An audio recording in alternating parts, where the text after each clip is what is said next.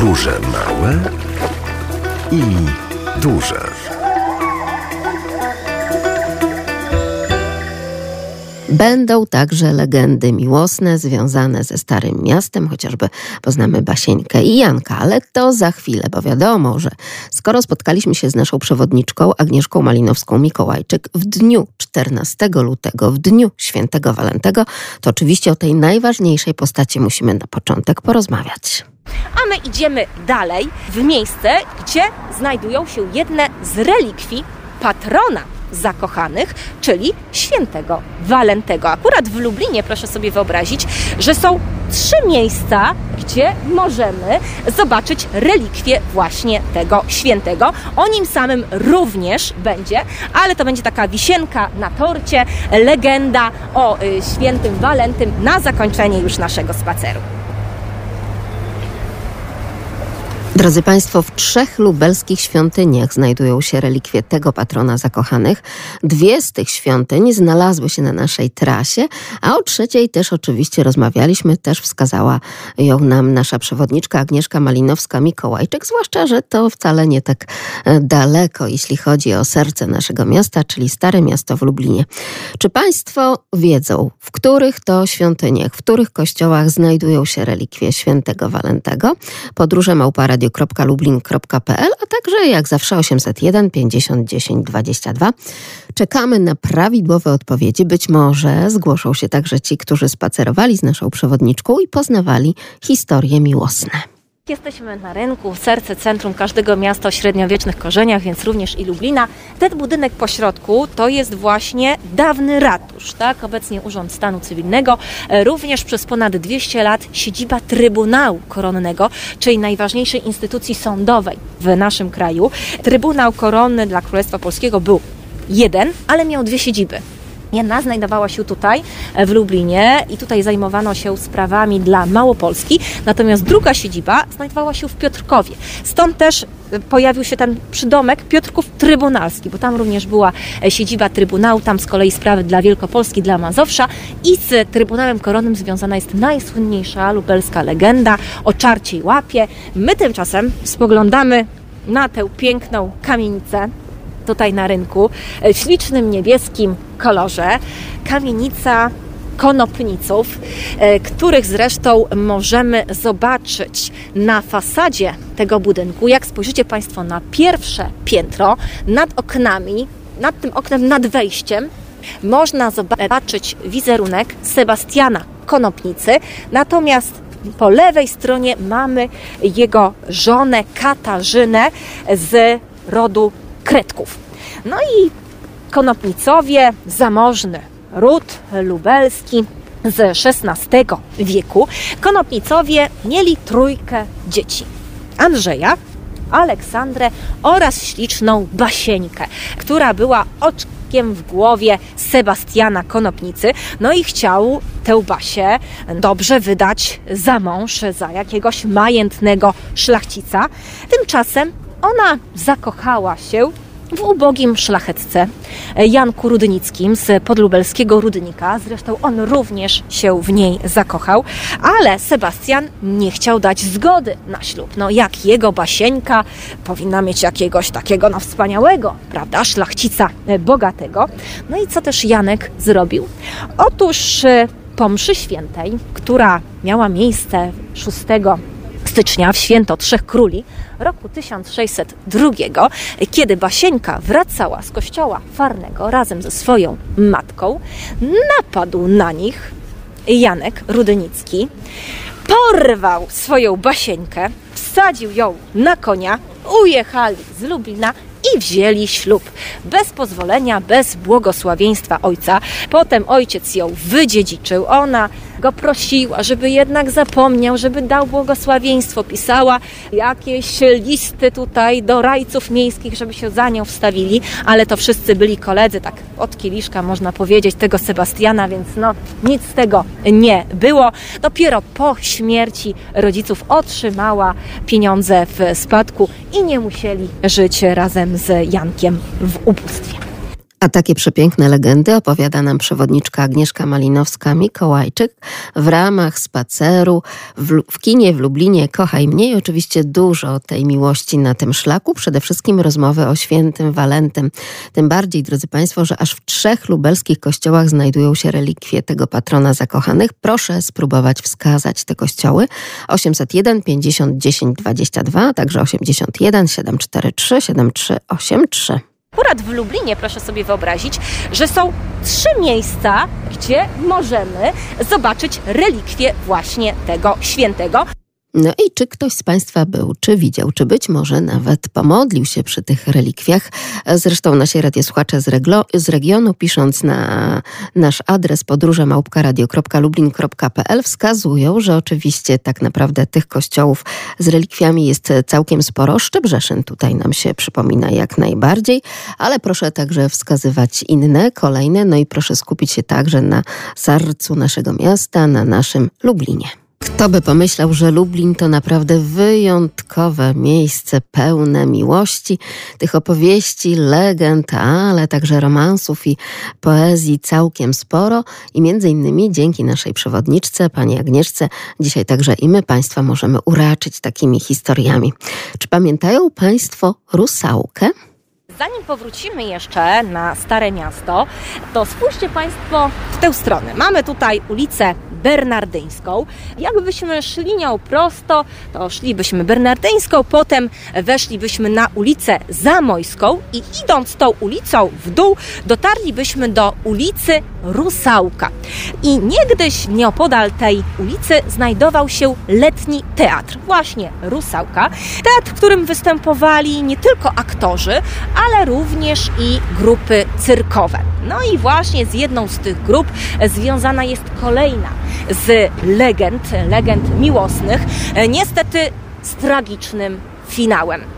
Otóż pewnego dnia w teatrze Rusałka występowała grupa cyrkowa, a wśród cyrkowców, wśród artystek, akrobatek przepiękna Ines.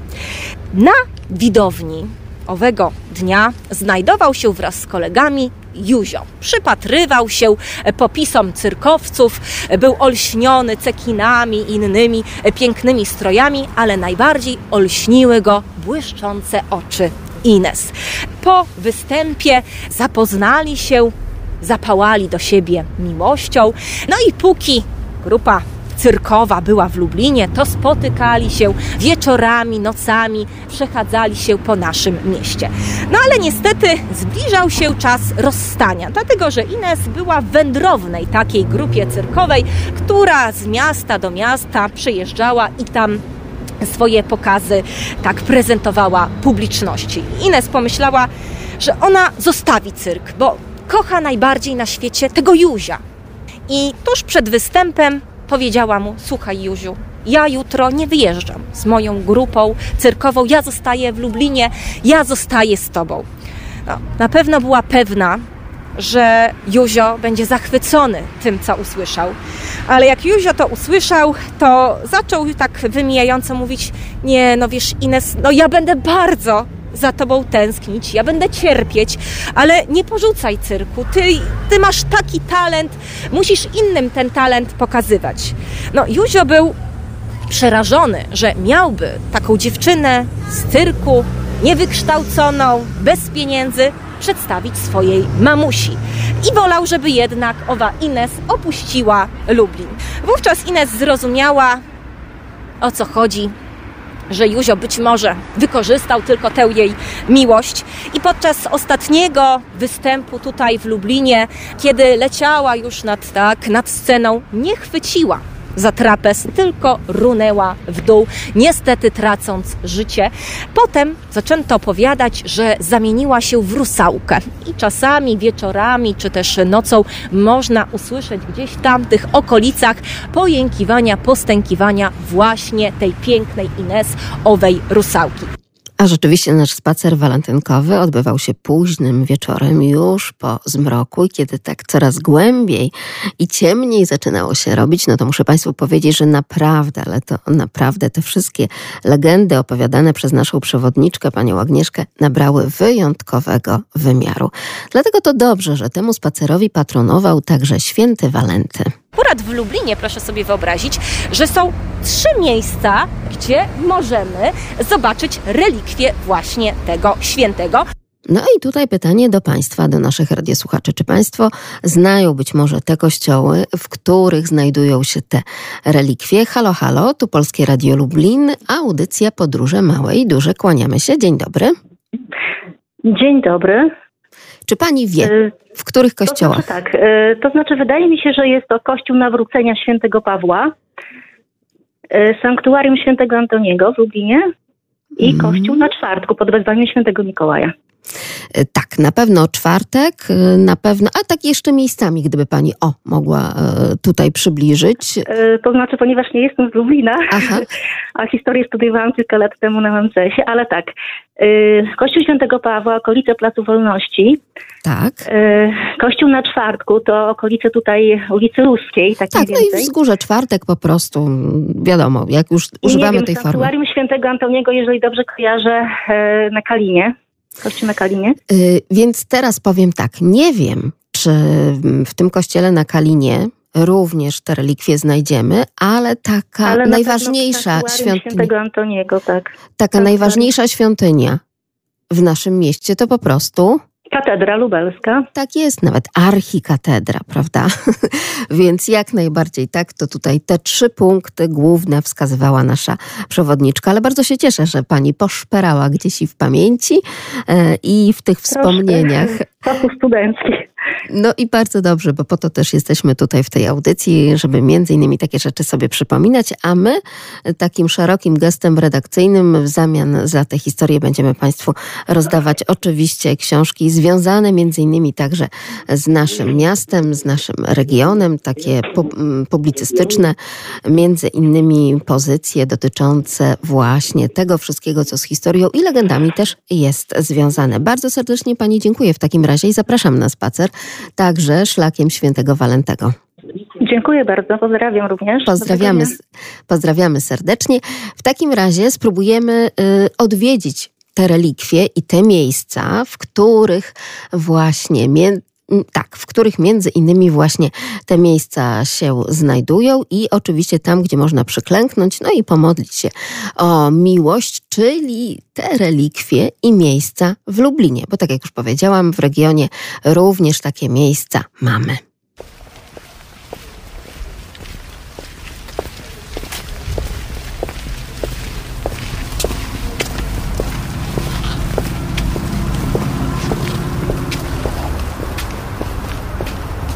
Przed nami e, archikatedra e, lubelska, przepiękne freski barokowe, iluzjonistyczne e, z połowy XVIII wieku, olbrzymi ołtarz drewniany. Tutaj w Lublinie mamy drugi najwyższy ołtarz drewniany w Polsce.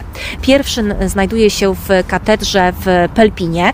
Ten nasz lubelski ma 25 metrów wysokości. W ołtarzu możecie Państwo zobaczyć obrazy patronów świątyni świętych Janów, świętego Jana Chrzciciela oraz świętego Jana Apostoła. Natomiast na lewo od ołtarza e, znajduje się kopia obrazu Matki Boskiej Częstochowskiej, aczkolwiek tutaj w Lublinie nikt nie powie, że to jest kopia obrazu Matki Boskiej Częstochowskiej. To jest Matka Boska płacząca, e, która zapłakała krwawymi łzami, tak druga z Matek Boskich, które nam w Lublinie zapłakały. O pierwszej Państwu opowiadałam przy kościele Świętego Ducha. Ta w katedrze zapłakała 3 lipca 1949 roku, e, co jest znane jako cud lubelski.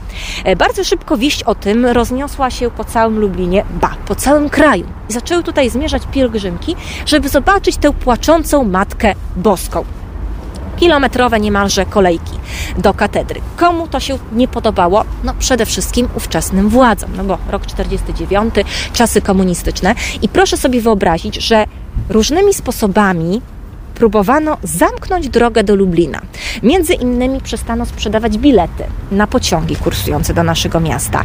Na granicach, na rogatkach Lublina kontrole milicji, wojska, które pytało, a po co się jedzie do tego Lublina? Trzeba było przedstawić jakiś ważny powód, że chce się dostać do miasta i bynajmniej tym powodem nie miała być wizyta w katedrze. Co więcej, groziło nawet do pięciu lat pozbawienia wolności za próbę obalenia ustroju komunistycznego, zamówienie o tym wydarzeniu jako o cudzie. Jak do tego wszystkiego ustosunkowywał się Kościół? no, z rezerwą. E, zlecono nawet badania tych krwawych łez e, Akademii Medycznej. I co te badania wykazały? Że to ani krew, ani łzy, nie wiadomo co to było i niestety się już nigdy nie, wie, nie dowiemy, dlatego że następnego dnia po badaniu ta ciecz po prostu wyparowała. E, to nie jest cud, który został uznany przez Watykan, no bo to cała prawda procedura e, musi być, ale w świadomości mieszkańców miasta to był cud i co roku w rocznicę tego wydarzenia e, obraz Matki Boskiej płaczącej jest wynoszony z kościoła, jest procesja ulicami miasta i na zakończenie jest uroczysta msza święta na placu katedralnym. E, plac, który tak jak Państwo widzicie, obecnie pełni funkcję parkingu, tak? Natomiast dawniej był zabudowany kompleksem jezuickim. Tutaj znajdowało się kolegium jezuickie. E, zaledwie jedna część tutaj tego kolegium nam przetrwała do naszych czasów. E, w części znajduje się obecnie archiwum państwowe, e, gdzie między innymi możemy zobaczyć oryginał aktu lokacyjnego, tak tych praw miejskich, które Lublinowi nadał Łokietek 15 sierpnia 1317 roku. Takim miejscem wartym odwiedzenia w katedrze obecnie już archikatedrze, jest również zakrystia akustyczna. To jest takie dodatkowo płatne miejsce. Jak Państwo wyjdziecie do środka i będziecie trzymać się prawej strony cały czas prosto, prosto będziecie iść na koniec. Tam jest wejście do zakrystii, do skarbca z niesamowitym podwójnym sufitem oraz w ramach biletu jest również zejście do krypt. No i ta zakrystia akustyczna, zwana również kaplicą akustyczną, ma pewne niezwykłe właściwości no właśnie akustyczne. Otóż to, co mówimy szeptem, w jednym rogu pomieszczenia do ściany jest bardzo dobrze słyszalne w przeciwległym rogu, e, natomiast osoba, która stoi po środku, nic nie słyszy. No i wedle legendy, pomieszczenie nakazał zbudować pewien zazdrosny mąż, który w jednym rogu pomieszczenia polecił umieścić konfesjonał, w którym spowiadała się jego małżonka, natomiast on sam siadywał w przeciwległym rogu. No nie można go było posądzić o to, że podsłuchuje, no bo przecież jest daleko, a wszystko bardzo dobrze słyszał. No i właśnie w skarbcu tutaj w archikatedrze ta niewielka cząstka świętego Walentego również się znajduje.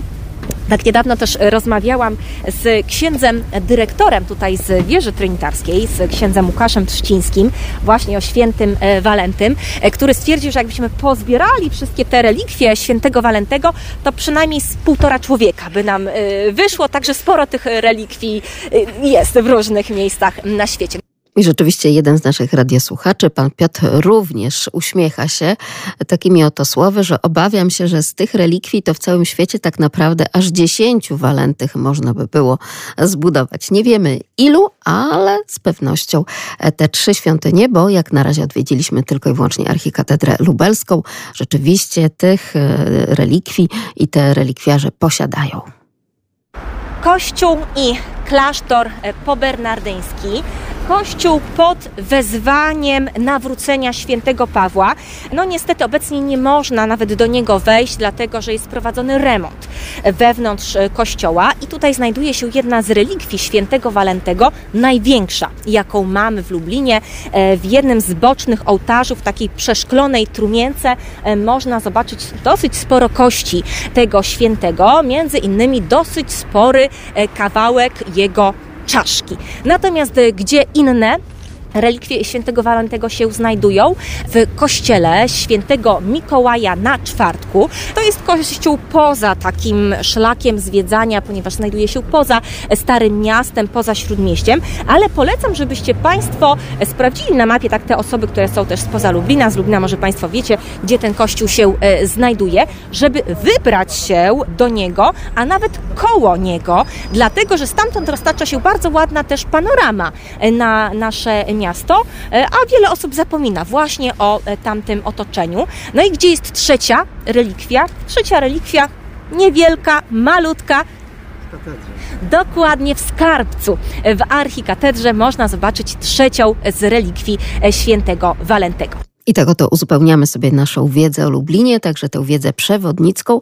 Państwo piszą na podróże małpa radio.lublin.pl, że to nie był prosty konkurs, to może teraz nie będzie tak szalenie trudno, no bo tuż e, obok e, właśnie tych wszystkich miejsc z relikwiami przechodzimy, drodzy Państwo, w taką wyjątkową, króciutką uliczkę, ale uliczkę, która też ma swoją legendę. Ulica Kozia. I w tym miejscu chciałam Państwu opowiedzieć legendę, ale tym razem nie miłosną, ale związaną z powstaniem herbu naszego miasta. A to ma coś wspólnego właśnie z kozami, dlatego że no, w herbie naszego miasta znajduje się koziołek który skakuje na krzak winogron. No ale kiedyś, dawno, dawno temu, Lublin wcale miastem nie był ale chciał tym miastem zostać, no bo to się wiąże z różnymi przywilejami, z różnymi korzyściami. Więc pewnego dnia z Lublina do Krakowa wyruszyła delegacja. Prosić księcia Łokietka, który niedługo później został królem, żeby dał Lublinowi prawa miejskie. No i kiedy delegacja przybyła przed oblicze księcia, opowiada mu, jaki ten Lublin piękny, jaki wspaniały, jaką ma ciekawą historię, że zasługuje na to, żeby zostać miastem. I delegacja opowiedziała księciu historię, jak to podczas jednego z najazdów tatarskich na Lublin ostało się, przeżyło tylko jedno zwierzę. Jak Państwo myślicie, jakie? I takie oto pytanie zadała swojej grupie na spacerze walentynkowym pani przewodniczka Agnieszka Malinowska-Mikołajczyk, a my teraz powtarzamy to pytanie. Jak państwo myślą, jakież to zwierzę? 801 50 10 22, także podróże małpka radio.lublin.pl. A my jedziemy, oczywiście także przemieszczamy się po Lublinie. Zresztą było także podczas tego walentynkowego spaceru o miłości do naszego wyjątkowego środka transportu, jakim jest trolejbus w Lublinie. Ale o tym jeszcze jeszcze za chwilkę, za chwil parę nawet, jeśli tylko zdążymy, wszystkie te tematy walentynkowe i miłosne Państwu przedstawić. Powróćmy jednak do naszego pytania. I delegacja opowiedziała księciu historię, jak to podczas jednego z najazdów tatarskich na Lublin ostało się, przeżyło tylko jedno zwierzę. Jak Państwo myślicie, jakie? I to jest bardzo podchwytliwe pytanie, pytanie związane i z herbem Lublina, ale także z legendą, które zadaje Agnieszka Malinowska-Mikołajczyk, nasza przewodniczka. Jak Państwo myślą, o jakież tutaj zwierzę chodzi? 801 50 10 22, a także 81 743 7383. I nie jest to taka oczywista odpowiedź, jaka mogłaby się wydawać. Podróże małpka.radio.lublin.pl Mają Państwo chwilkę na zastanowienie się, bo do tego konkursu powróci wrócimy tuż po 13. Podróże małe i duże. I delegacja opowiedziała księciu historię, jak to podczas jednego z najazdów tatarskich na Lublin ostało się, przeżyło tylko jedno zwierzę. Jak Państwo myślicie, jakie? Pani Zofio, jak pani myśli, jakież to zwierzę? Dzień dobry. E, dzień dobry, pozdrawiam wszystkich. No, koza, to widać po herbie. Koza, która obgryza y, winogron, listki winogronu owocowane na palu. Uważam, że ta koza się tak skryła zmyślnie, gdzieś na dachu nawet, bo ona nie umie jeść na czterech nogach, tylko je na dwóch. Sięga gdzie się daje, skacze gdzie się daje, nawet na dach na samochód a winogron to wprost uwielbia. Mówią, że koza mietłę zje i też będzie żyła. No, też jest prawda. Rzeczywiście wszystko żerna, ale ten winogron tutaj u nas, zwłaszcza w naszym lubelskim herbie, też ma inne przesłanie, także metaforyczne i to o tym za chwileczkę pani przewodniczka Agnieszka Malinowska-Mikołajczyk nam powie, ale ja się cieszę, że pani powiedziała koza, bo bardzo dużo nieprawidłowych odpowiedzi, właśnie sugerujących się herbem, na którym to herbie e, no nie koza, a koziołek jest. Tak, rogi, ale to nie, nie, kozy też mają rogi, to nie jest tak, to nie wszystkie, że, że tylko kozły mają i kozy też mają, ale one są tak wszędobylne i wszędzie, gdzieś tam, wszędzie wlizą, więc chyba ona dlatego się gdzieś uchowała. E, słyszałam, że po wojnie właśnie w Warszawie trzymali kozy i to wielu ludziom uratowało życie, bo zjadły co, co byle, a że one się plęgą, brat męża miał tutaj, no to z dwóch zrobiło się 11 w ciągu dwóch lat, więc po troje było. Tak, rzeczywiście też jest tak nazywana koza, kozą karmicielką, kozą żywicielką i tutaj to przesłanie jest jak najbardziej. Pani Krystyna też do nas napisała, że tym zwierzęciem musi być koza, bo dzieci, które schowały się na wzgórzu, to koza ich właśnie na tym wzgórzu wykarmiła i ocaliła od zagłady. Bardzo pięknie dziękuję Pani Zofio, pozdrawiam serdecznie. Dziękuję, do widzenia. Do usłyszenia, a my jeszcze mamy potwierdzenie od naszej przewodniczki, chociaż grupa, która wędrowała razem z panią przewodniczką, panią Agnieszką, też próbowała zgadywać i jednak zgadła błędnie, czyli wskazując właśnie koziołka. A właśnie, że nie koziołek, bo koza. I ta koza schroniła się w wąwozie, który miał być właśnie tutaj, w tym miejscu, i razem z tą kozą schroniła się gromadka dzieci. I co ta koza zrobiła?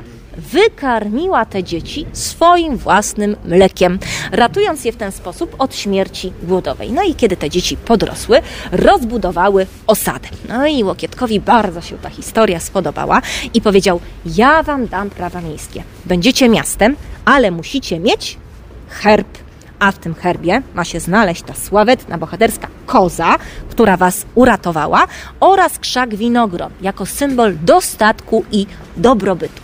Ucieszona delegacja wybrała się na poszukiwanie herbatora, e, który namaluje właśnie taki herb. Znaleźli Mikołaja. No i mówią mu: Mikołaju, namaluj nam herb. A na tym herbie ma być koza oraz właśnie piękna winorość.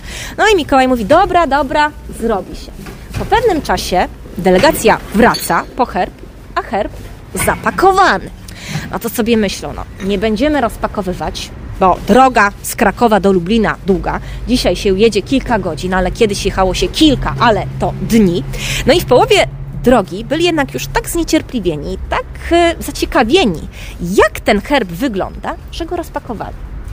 I jak go rozpakowali, to się za głowy złapali, dlatego że na tym herbie wcale nie było pięknej, takiej młodej kozy i dorodnej winorośli. Zamiast tego co było? Taki stary, owłosiony cap, taki kozioł bezzębny, który obżerał się ze schniętymi dodatku gałązkami winogron. No i zobaczyli ten herb, no, no przecież jak w Lublinie zobaczą taki herb, to no nas wyrzucą z tego Lublina. Ale mieszkańcy tak się ucieszyli, że zostaną miastem, że na ten herb, a machnęli dłonią, a na przestrzeni lat herb się zmieniał. I w tej chwili nie ma już tam starego, włosionego capa, tylko jest piękny, młody koziołek, który wskakuje sobie na krzak winogron. I stąd się właśnie, wedle legendy, wziął herb naszego miasta. I tak oto wędrując od szlaku do szlaku, od miejsca do miejsca, poznajemy i legendy, i historie, ale także zapytujemy Państwa między innymi, czy Państwo kojarzą i wiedzą, skąd wziął swą nazwę Plac Litewski w Lublinie, jakaż legenda tutaj nam się kłania i jaka historia. Podróże małparadio.lublin.pl Ciągle jesteśmy w Lublinie, w tym Lublinie zakochanych i dla zakochanych podczas spaceru walentynkowego. Dotarliśmy na plac litewski, reprezentacyjny plac naszego miasta. Dlaczego litewski? Możecie Państwo się zastanowić. Państwo się zastanawiają, 801 50 10 22 piszą odpowiedzi na podróże małparadio.lublin.pl, ale zastanawiali się także uczestnicy tego spaceru przewodnickiego, walentynkowego wraz z naszą przewodniczką Agnieszką Malinowską-Mikołajczyk. Dotarliśmy na plac litewski, reprezentacyjny plac naszego miasta. Dlaczego litewski? Dlaczego i skąd ta nazwa, jaka historia tutaj akurat się wiąże. Ale wtedy, kiedy odejdziemy na chwileczkę w bok od placu litewskiego, przechodzimy do zupełnie innego miejsca. Natomiast za państwem tutaj znajduje się jeden z ciekawszych kościołów naszego miasta. E, kościół pod wezwaniem w niebowzięcia Najświętszej Maryi Panny Zwycięskiej. Również polecam, żeby do niego zajść. Proszę sobie wyobrazić, że ten kościół to jest pierwszy pomnik grunwaldzki, który został zbudowany jako wotum dziękczynne Jagiełły za zwycięstwo pod Grunwaldem. I możecie się Państwo zastanowić, no tak, gdzie Grunwald, a gdzie Lublin i dlaczego w Lublinie? Otóż Jagiełło bardzo lubił nasze miasto. Wiemy, że był tutaj minimum 30 parę razy. Zresztą to właśnie w Lublinie został wybrany, ogłoszony królem 2 lutego 1386 roku, a także szlachta lubelska miała dosyć znaczny wkład i zasługę w tym, że to właśnie Jagiełło, a nie kto inny, został mężem Jadwigi i królem Polski. E, tak Ciebie zapytam, ile masz lat? 11. To wyobraź sobie, że Jadwiga, kiedy została królem Polski, bo ona była królem naszego kraju, e, miała około 12 lat, czyli była niewiele starsza od ciebie. Są różne wersje, ile dokładnie mamy lat, bo nie jesteśmy w 100% pewni, kiedy e, się urodziła. No ale w każdym razie była młodą dziewczyną, natomiast Jagiełło był od niej starszy, no właśnie. 10, 20 lat są różne wersje, bo znowu nie wiemy, kiedy Jagiełło się urodził. Więc nic dziwnego, że Jadwiga nie była zbyt zadowolona z tego faktu, że przyjdzie jej poślubić dużo starszego od siebie mężczyznę. Tym bardziej, że Jadwiga była już komuś zaślubiona. Otóż mając około 4-5 lat, miały miejsce zaślubiny małej Jadwigi z kilka lat starszym od niej Wilhelmem Habsburskim. Cały ślub miał nabrać mocy prawnej po skonsumowaniu tak, tego związku. No wiadomo, czteroletnia dziewczynka, no to, no to nie, ale położono ponoć te dzieci do łoża, żeby w taki symboliczny, obok siebie po prostu leżały, żeby w symboliczny e, sposób właśnie jak jakby zakończyć te zaślubiny. No więc e, kiedy dowiedziano się, że jednak to nie Wilhelm Habsburg zostanie małżonkiem, tylko Jagiełło, no to wielkie niezadowolenie tam na dworze i ponoć Wilhelm nawet przybył do Krakowa, żeby skonsumować związek z Jadwigą, bo gdyby do tego doszło, no to już nie ma możliwości cofnięcia, prawda, y, czasu. E, I Ponoć nawet Jadwiga chciała się bardzo spotkać z Wilhelmem, no zresztą była dużo bardziej chętna, żeby wziąć ślub właśnie z nim i nawet ponoć chciała toporem wyważyć drzwi, ale jeden z jej opiekunów, Dymitr Goraja, jej od tego zamiaru odwiódł. No i została małżonką e, Jagiełły, ale zanim jeszcze to nastąpiło, ona się bardzo bała, jak ten Jagiełło będzie wyglądał, ponieważ dochodziły ją słuchy, że to jakiś taki barbarzyńca, jakiś kudłaty niedźwiedź, że bardziej właśnie jakiegoś takiego stwora dziwnego przypomina niż też człowieka. No i wysłała jednego ze swoich e, ludzi, żeby przypatrzył się Jagielle, czy to rzeczywiście ten kudłaty niedźwiedź, czy jednak człowieka przypomina. No i Jagiełło zabrał go do łaźni. No a właśnie, no wiadomo, można dokładnie człowieka zobaczyć. No i potem właśnie ten człowiek od, od Jadwigi opisywał jej, że to jednak nie jest żaden niedźwiedź, tylko człowiek zadbany, pełen ogłady. Zresztą wiemy z różnych zapisków historycznych, że Jagiełło też dbał właśnie też również o swój wygląd, że golił się, także no nie było z nim tak źle, to nie był jakiś taki nie wiadomo jaki, prawda, barbarzyńca. No ale w każdym razie różnica duża między nimi była. Czy byli szczęśliwi szczęśliwym małżeństwem, czy nie, ciężko powiedzieć. Doczekali się potomstwa, tylko że córeczka Jadwigi i Jagiełły zmarła niedługo po e, urodzinach. Zresztą, e, tak jak i sama Jadwiga, niedługo e, po porodzie zmarła. Prawdopodobnie z powodu, tak, z powodu komplikacji po porodzie. Także długo też na to dziecko musieli czekać, ponieważ około 13 lat. Widzę, że duże zainteresowanie tymi wszystkimi historiami prezentowanymi przez naszą przewodniczkę, panią Agnieszkę Malinowską-Mikołajczyk. Państwo piszą, dopytują o szczegóły, ale także pan Dominik przekazał nam nareszcie prawidłową odpowiedź.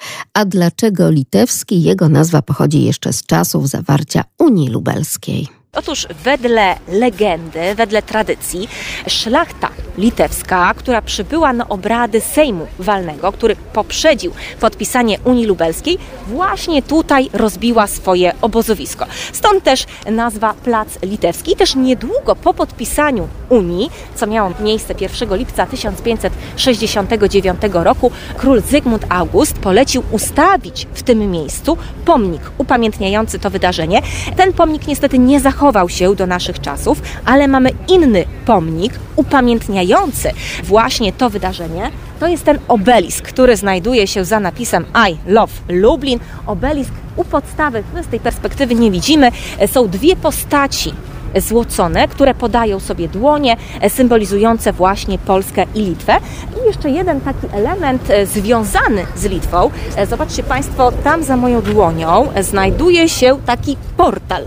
Portal, który łączy dwa miasta partnerskie, Lublin oraz stolicę Litwy, Wilno. My widzimy ich, oni widzą nas, to jest wszystko w czasie rzeczywistym, także można sobie pomachać.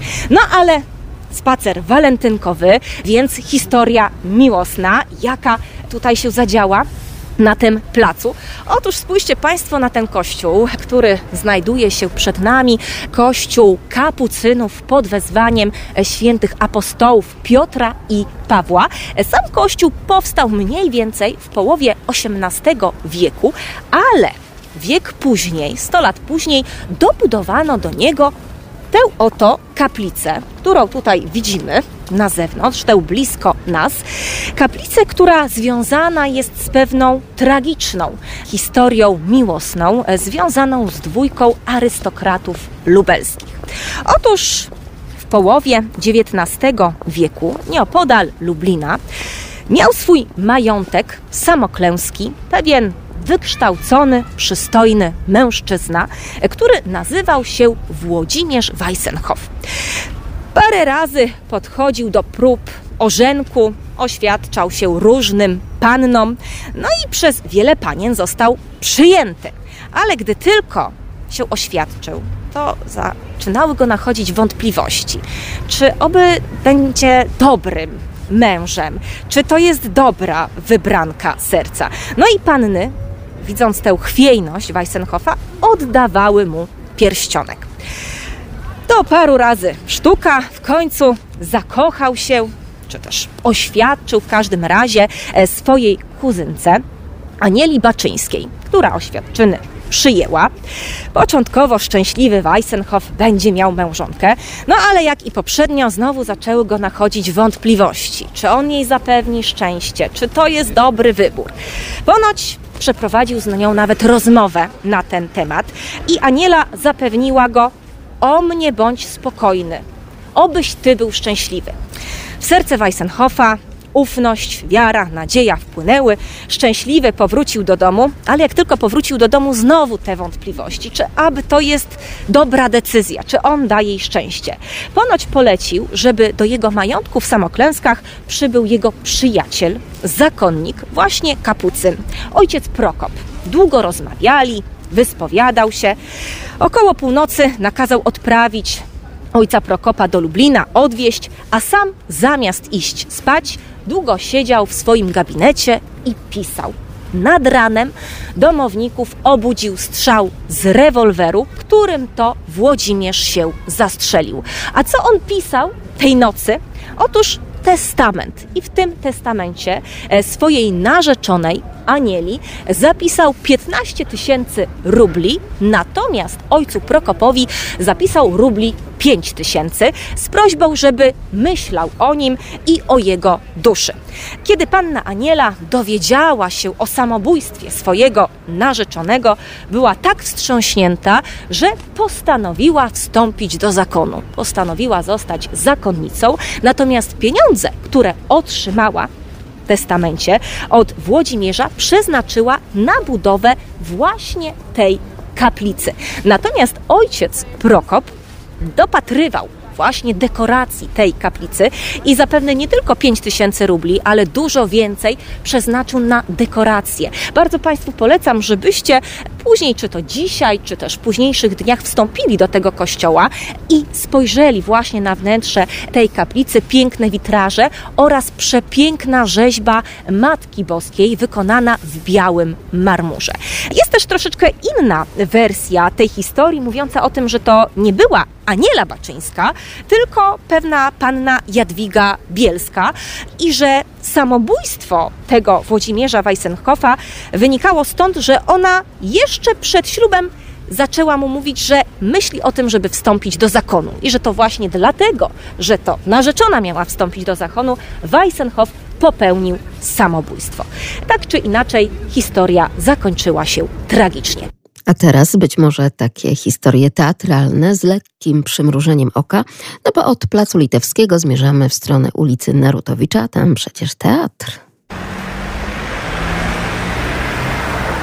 Zatrzymamy się może w tym miejscu, żeby tutaj też e, nie przeszkadzać przechodniom. Otóż jak Państwo spojrzycie, znajduje się tutaj teatr miejski imienia Osterwy i to jest teatr, w którym na przestrzeni lat grywali różni znani aktorzy.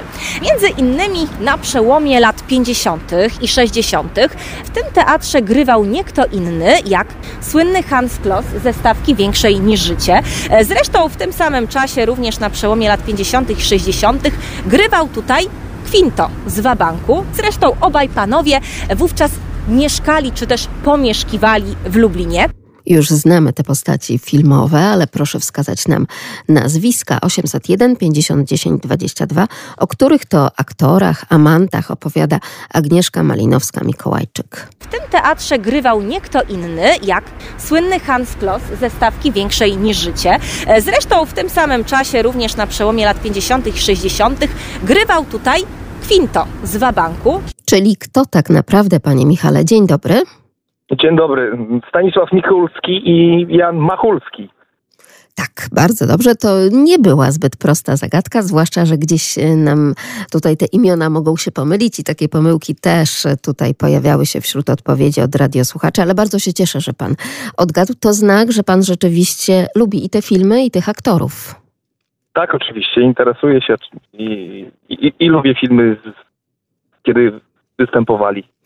Myślę, że będzie panu bardzo miło wysłuchać historii lubelskich związanych właśnie e, z tym etapem pomieszkiwania, jak powiedziała nasza przewodniczka, pani Agnieszka w Lublinie, bo to są takie historie, no troszeczkę i na ostrzu noża, ale też na ostrzu serca, bo miłosne jak najbardziej. Dziękuję panu bardzo, pozdrawiam. Dziękuję, dziękuję bardzo. Dziękuję. Razem z nami jeszcze pani Anna, która chciała coś dodać do tych historii aktorskich, prawda? Dzień dobry. No właśnie, tak, tak chciałam e, dodać, że pan Jan Jan Machulski i jego żona, no jak mieszkali w Gdyszynie, prowadzili też dla nauczycieli takie zajęcia z takiego przedmiotu kultura słowa i właśnie moja mama była uczestniczką tych zajęć no, w dawnych Naprawdę? Tak, tak, tak, tak.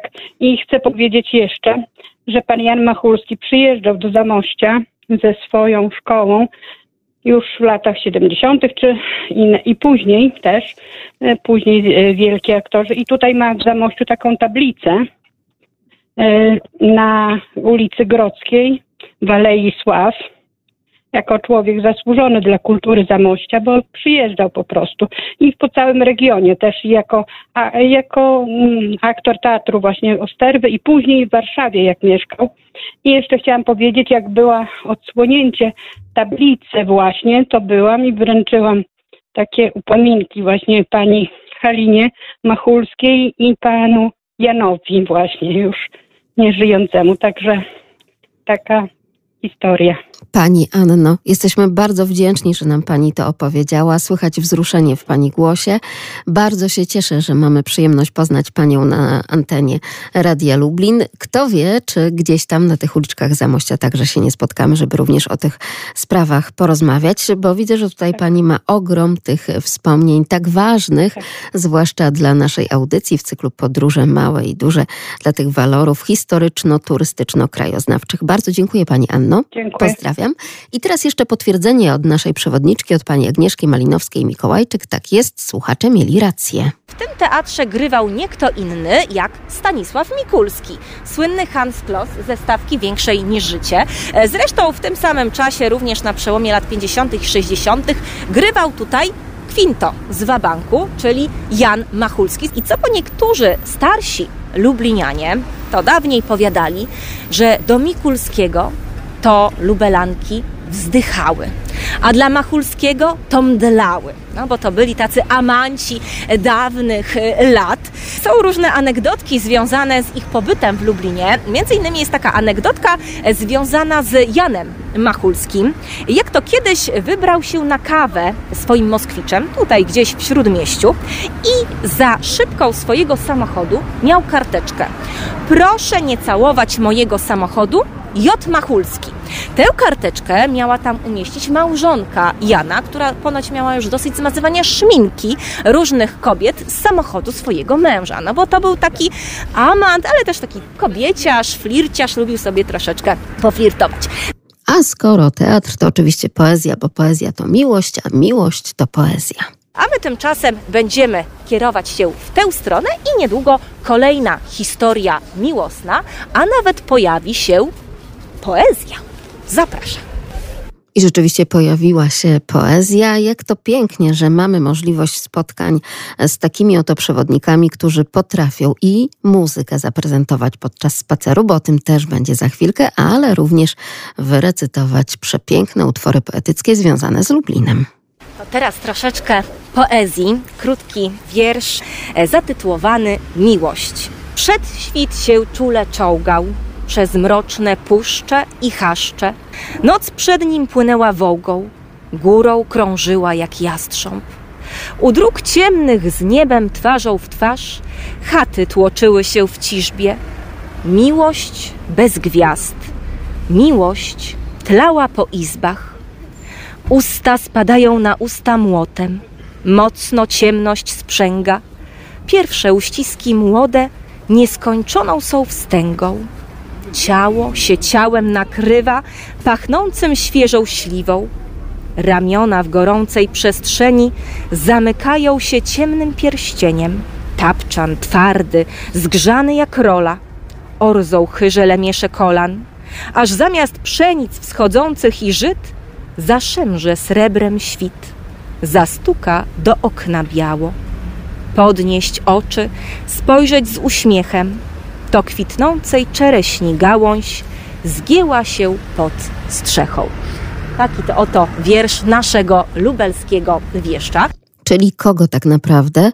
Czyj wiersz przytoczyła nasza przewodniczka Agnieszka Malinowska-Mikołajczyk? A muszę Państwu powiedzieć, że zwłaszcza wśród tych osób, które były spoza Lublina i uczestniczyły w naszym walentynkowym spacerze, zrobił on ogromne wrażenie. I ta recytacja pani przewodniczki, ale również to, że jest w stanie zaprezentować i poezję, i muzykę. Natomiast przechodząc dalej, mamy tutaj kamienicę, tę, w której, gdzie jeszcze czują klimat świąt. E, Jak spojrzycie Państwo, nad wejściem do tej kamienicy znajdują się skrzypce. Tak? Nie bez powodu mamy tutaj skrzypce. Dlatego, że w tej kamienicy e, w 1835 roku urodził się i spędził dzieciństwo jeden z najznamienitszych skrzypków i kompozytorów polskich, Henryk Wieniawski. Henryk Wieniawski i teraz e, historia miłosna z nim związana. Podczas jednego ze swoich tournée po Europie, właściwie po Anglii, jako 24-letni chłopak poznał Angielkę. Izabelę Hampton. Zapałali do siebie gorącym uczuciem. Zapragnęli wziąć ślub, no ale znowu zgody nie chciał udzielić ojciec, no bo on widział dla swojej Izabeli e, jakąś lepszą partię, a nie jakiegoś tam artystę, muzyka, który z jednego kraju do drugiego podróżuje, koncertuje, jego przyszłość e, niepewna. Nie chciał udzielić zgody na małżeństwo.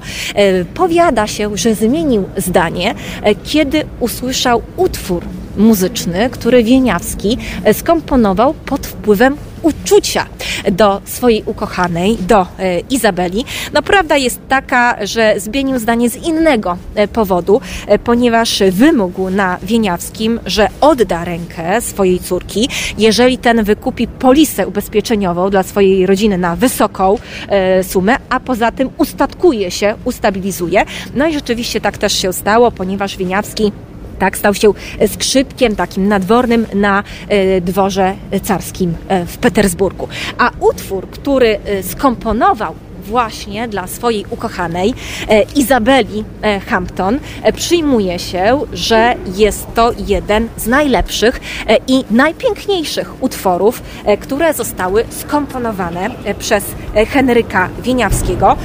I idąc dalej, chciałabym, żebyście Państwo krótki fragment właśnie e, tego utworu muzycznego e, posłuchali. A będzie nam towarzyszyć właśnie ten utwór Wieniawskiego zatytułowany Legenda.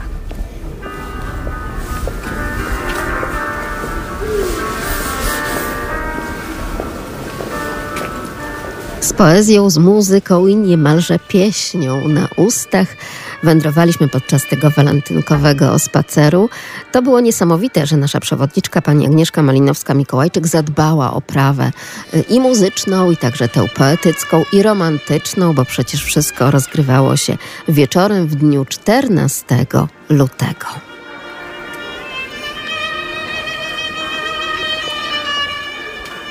Także to jeden ze słynniejszych utworów y, Wieniawskiego, a my ulicą Rybną dotarliśmy na plac rybny. E, skąd ta nazwa? No kiedyś odbywały się tutaj targi, tutaj handlowano właśnie rybami złowionymi w rzekach przepływających przez Lublin. E, spójrzcie Państwo na swoją lewą stronę. Mamy tutaj kamienicę, w której przyszła na świat i spędziła dzieciństwo Janina Porazińska, pisarka, poetka, autorka książek dla dzieci między innymi Szewczyka Dratewki, e, jak również autorka e, słów e, słynnej takiej kołysanki na Wojtusia z Popielnika. Właśnie tutaj w Lublinie się urodziła. My tymczasem teraz będziemy kraczać na uliczkę, która jest uważana za jedną z najbardziej klimatycznych ulic naszego miasta i najbardziej romantycznych którą upodobali sobie filmowcy. Ponieważ właśnie tutaj, na tej ulicy, która przed nami, na ulicy Kufarze, kręcone były sceny różnych filmów, seriali. Między innymi serial historyczno-kostiumowy Czarne Chmury. Sceny były kręcone tutaj na tej ulicy, na ulicy Grodzkiej, jak również przy Bramie Krakowskiej. A z takich nowszych produkcji tutaj były kręcone sceny serialu Wojenne dziewczyny, jak również filmu Kamienie na szaniec. Tutaj właśnie na tej ulicy, jak i na placu rybnym, na którym zbudowano budynek Arsenału, dlatego że tutaj była kręcona scena akcji pod Arsenałem, właśnie na placu rybnym. I taka też ciekawostka jeszcze związana z ulicą Kufarze. Otóż jest to najwęższa ulica naszego miasta. Za chwilę zatrzymamy się w tej najwęższej jej części.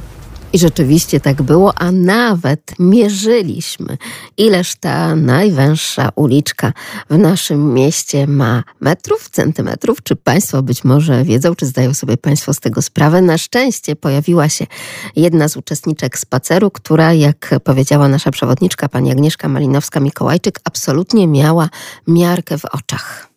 No po prostu miarka w oczach. O 2 cm to się kłócić nie będę. 122 cm.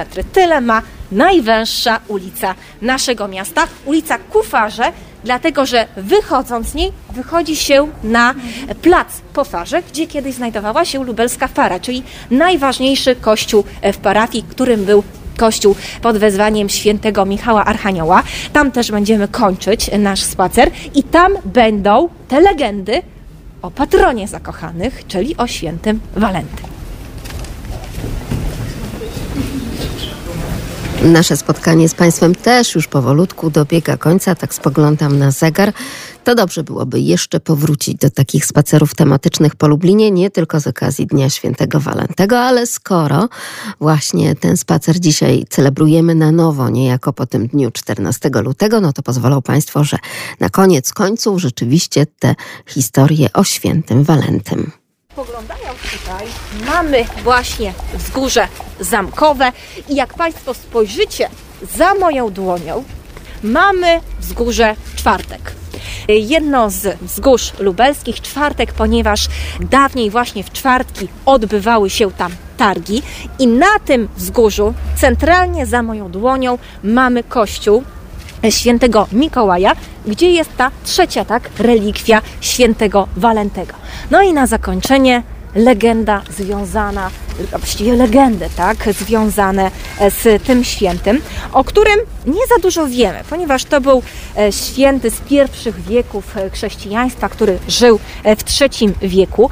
Prawdopodobnie był biskupem, być może również i lekarzem. Niektórzy twierdzą, że w tym żywocie świętego Walentego tak naprawdę mieszają się życiorysy przynajmniej dwóch męczenników, dwóch świętych właśnie o tym imieniu. I co ma związanego z zakochanymi? Ano, udzielał ślubów zakochanym w czasie, kiedy panował cesarz Klaudiusz II, który wydał taki dekret mówiący o tym, że mężczyźni między 18 a 37 rokiem życia nie mogą zawierać związków małżeńskich. Dlaczego? Otóż zauważył, że żonaci mężczyźni są mniej chętni do tego, żeby wyruszać na wojnę. Wolą zostać w domu. No nic dziwnego, więc zakazał małżeństw. No ale było wielu zakochanych, którzy pomimo tego dekretu chcieli jednak powiedzieć sobie to sakramentalne tak. I kto im tych ślubów udzielał? A no właśnie Walenty. Za co miał zostać aresztowany, wtrącony do więzienia i skazany na karę śmierci. I w więzieniu, tutaj być może miesza nam się żywot innego Walentego. W każdym razie w więzieniu miał poznać pewną niewidomą dziewczynę, która była córką jednego ze strażników. I pojawiła się miłość między Walentym oraz tą niewidomą dziewczyną. I dzięki tej miłości między nimi miała ona odzyskać wzrok. A tuż przed swoją śmiercią, która, jak zapewne Państwo się domyślacie, nastąpiła 14 lutego, pozostawił jej list z sercem oraz podpisem Twój Walenty. I stąd się miała wziąć tradycja wysyłania kartek walentynkowych, tak, z podpisem Twój Walenty, czy też Twoja walentynka.